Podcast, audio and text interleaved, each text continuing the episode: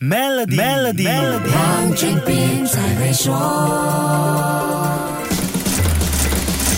你好，我是黄俊斌。相信很多人都知道，购买电子产品和运动用品的费用，在承报所得税时可以享有优质生活减免。不过，并不是每一样电子产品和运动用品都可以获得这样的减免的。优质生活减免总数是两千五百令吉，里面包含的项目挺多的，有电子产品、体育用品和健身中心会员、书报杂志，还有网络宽频的月费。先说一下书报杂志这一块，签购订阅书籍、报章、杂志、期刊。包括电子版本都能享有优质生活减免，还有纳税人本身名下的网络宽频月费也符合减免条件。购买体育用品的费用是可以获得减免，不过购买的体育用品必须是符合一九九七年体育发展法令定义下的体育项目的用品才行。另外，健身中心的会员费记得也要 claim 哦。除了这些，购买运动器材、体育设施的租金和入场费，以及体育比赛的报名费，还有另外五百令吉减免。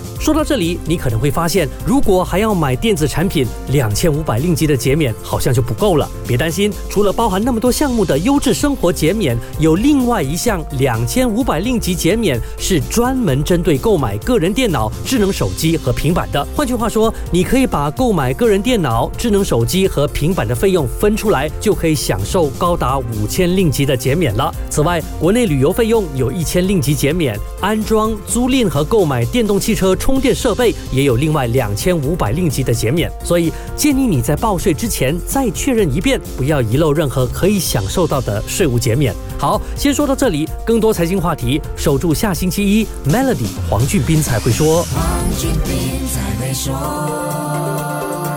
通过 Maybank Premier 的理财方案，为你建立财富的同时，还有机会赢取一辆 Mercedes-Benz 电动车。详情浏览 Maybank Premier Wealth.com/rewards，需符合条规。